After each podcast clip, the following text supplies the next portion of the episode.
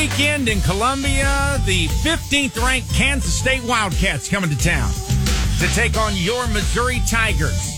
11 a.m. is the kickoff. That means a Clear 99 Tiger tailgate party at 9 o'clock uh, tomorrow morning. Yeah, we'll be serving some Buffalo Wild Wings, including their boneless wings and a tater tot casserole because it is going to be somewhat of a breakfast. Yeah. Right? And then we'll have high noons, Bud Lights, and a brand new drink, Margaritaville Strawberry Daiquiris. Now, this is a free tailgate, but you got to have a pass to get in. Get to clear99.com to see the locations of where you can pick up these passes. And we're talking about places like Big Whiskies in Jefferson City or uh, Club Car Wash in Boonville, Casper 66 in Linn. A lot of locations to pick them up. And then we'll meet you tomorrow morning at 9 a.m. And speaking of college football, he was one for two last week.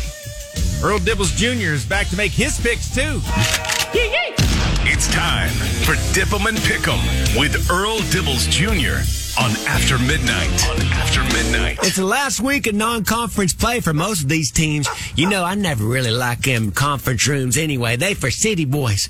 Up first, we got them volunteers from Tennessee heading down to gator hunting in Florida.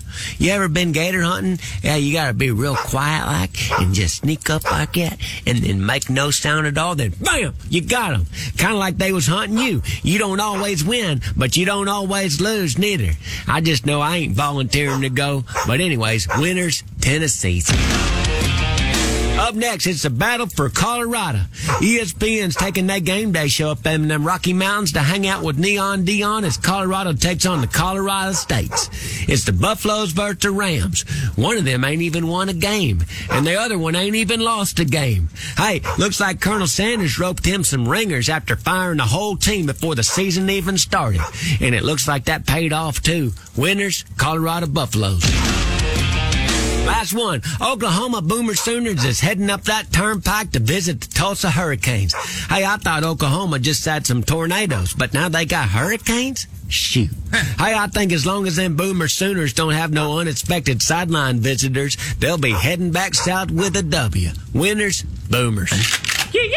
Dip 'em and Pick 'em with Earl Dibbles Jr. For more, follow us on Instagram at After Midnight Granger Smith.